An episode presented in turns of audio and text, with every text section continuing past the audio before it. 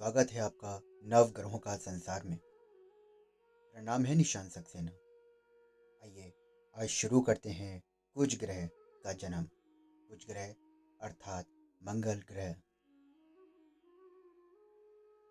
ऋषभ तांडव कर रहे कैलाश प्रांत ने नारद जी को आश्चर्य में डाल दिया। सती का योगाग्नि में दग्ध होने पर भी इतर कैलाशवासियों को तो रहना चाहिए। कैलाश प्रांत में संचरण कर रहे नारद को एकांत प्रदेश में तपोदीक्षा में लीन परम शिव दिखाई दिए। रक्तवर्ण कमल के फूल जैसा शिव जी का शरीर। उनकी तपस्या की तीक्ष्णता नारद की आँखों को बाँध रही थी। महोग्र। निष्ठ में लीन रुद्रदेव से बात करने और व्यधान उत्पन्न करने का साहस न होने के कारण नारद जी उनके उग्र सौंदर्य को अपनी आँखों से समर्पित कर अपने आप को भूल कर देखते ही रह गए। कमल कमल के फूल में रंग दबकता शरीर, ध्यान मुद्रा में बैठने के कारण ददहाती सुंदर शरीर कांति में समाहित होकर दृष्टि को आकर्षित कर स्थिर कराने वाला ताम्रवर्ण जटाजूट ओह! परम शिव का तपोनिष्ठ सौंदर्य अमोघ है। नारद जी अप्रयत्न ही अपने आप में गुनगुनाए। परमेश्वर के मुख सौंदर्य में गहन तक डूबे नारद जी के नयन आश्चर्य से और भी खिल गए। अब अग्नि नेत्र स्थित शिव जी का भ्रकुटी भाग धीरे धीरे गाढ़े रक्त वर्ण में परिवर्तित हो रहा है। क्षणों में ही मंदार पुष्प वर्ण में संतरित हो। परम शिव के ललाट ने और अधिक लाल होकर कड़ कड़ जलती अग्नि वर्षा का रूप ले लिया। उनकी उग्र तपस्या में तीक्ष्णता का कारण एक सुंदर अग्निफलक सा उनके ललाट पर श्वेत बिंदु उभरा। उसके उपरांत अग्नि पर जल बिंदु नारद जी विचंभित हो इस, इसे देखते रह गए। प्रकुटी की तीसरी आँख के स्थान से अधोमुख प्रवर्त हो उस पावन स्वेद नासिका के ऊपर से बहते हुए क्षण काल में ही नासाग्र पर आकर मोती की भांति रुका और फिर वो शिव स्वेद उनके सामने भूमि पर जा गिरा।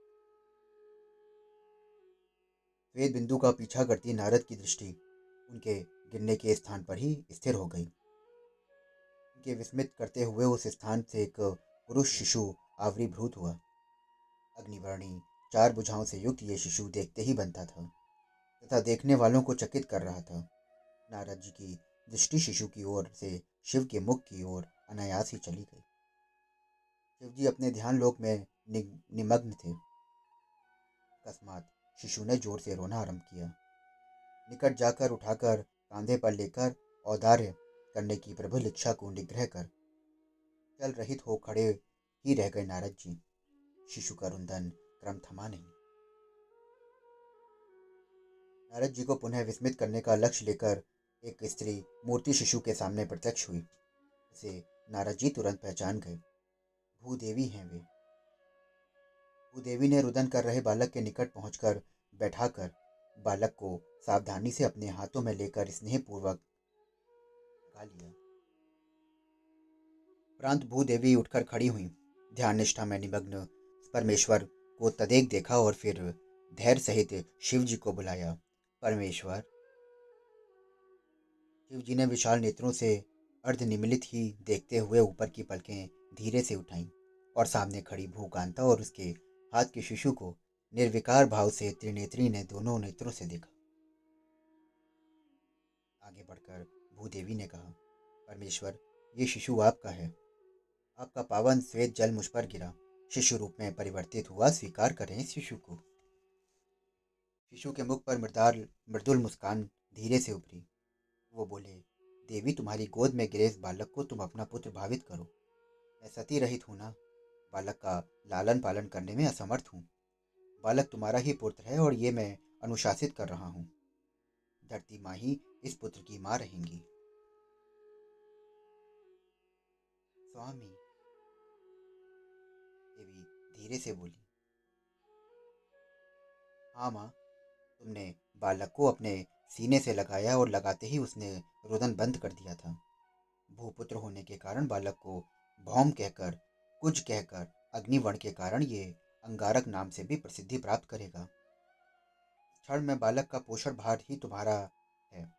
महाबलवर्धक अपना स्तनपान कराकर इसे प्रायोजक बनाओ। कहते हुए उन्होंने बालक को अपने हृदय से लगा लिया। सभी आदिशंकर को अभिवादन कहते हुए लक्ष्मी, विष्णु, सरस्वती ब्रह्मागढ़ वहाँ प्रत्यक्ष हुए। ब्रह्मा और विष्णु जी ने कहा, नवग्रहों में तीर्थ ग्रह देवता को आपकी दिव्य दृष्टि के द्वारा आविर्भवित करने के लिए अभिनंदन। नारायण नारायण, भाग्य हो तो मेरे जैसा। बिना मांगे ही नारद जी की इच्छा पूरी हो गई थी। हमारे सहोदर सभी को तीसरी आँख से देखकर ग्रहण करते हैं नारद। कहते हुए लक्ष्मी जी ने भूदेवी के हाथों से बालक को थाम लिया और फिर माथे को चूमा। भूदेवी ने श्री हरि को कनखियों से देखकर नमस्कार किया और आँखों से ही बात करते हुए श्री हरि ने आशीष दिया।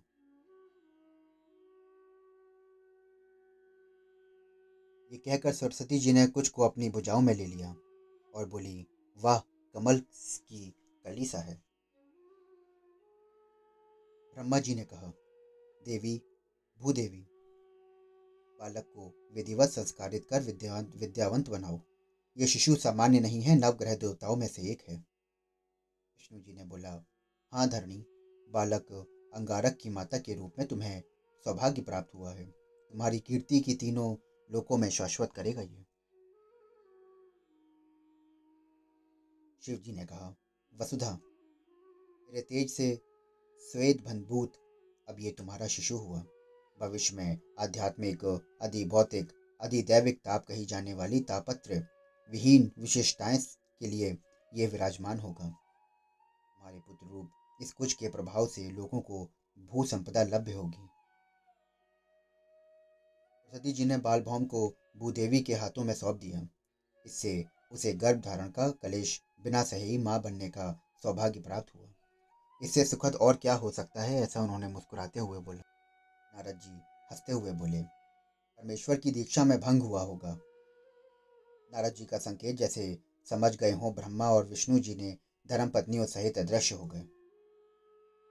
भूदेवी ने बालक को निकट लेकर शिव के सन्मुख होकर कहा, कभी कभार अपने स्वदेश को अपने दर्शनार्थ हेतु लेके आया करूँगी। आज्ञा दें। शिव जी ने आशीष देते हुए कहा, शुभम भूयात। और भूदेवी बालक के साथ अपना ध्यान हो गई। शिव जी की दृष्टि अब उपस्थित नारद जी की ओर गई और वो देखकर मुस्कुराए। नारद। हाँ क्या कह रहे थे? मेरी दीक्षा में भंग हुआ होगा, यही ना? उनका आशय नारद जी समझ गए। बोले, नाम नारायण, आपकी अनुमति से निष्क्रमण कर रहा हूँ। कुछ जनन की वार्ता लोगों में प्रसारित जो करनी है। परमेश्वर ने अपनी विशाल पलकों से नेत्रों को ढक लिया। निर्विकल्पनानंद ने अपना कथन रोककर शिष्यों की ओर देखा और पूछा, कुछ के आविर्भाव के बारे में सुना है ना? इसके बाद किसका वृतांत बताना चाहिए? बता सकते हो? चिदानंद ने हंसकर कहा, और किसका गुरुजी? बुद्ध का। भी कल्पनानंद जी धीरे से हंसे। बुद्ध ग्रह नहीं, चिदानंद। गुरु और शुक्र ग्रहों के विषय में पहले जानना होगा, क्योंकि आदित्य याचायच, सोमाय मंगलाय, बुद्धियच, शुक्र, गुरु शुक्र, शनिभ्यश्च, राहु केतवे का क्रम नवग्रहों के स्थानों को त्रिमूर्तियों द्वारा निर्णित किया गया क्रम है।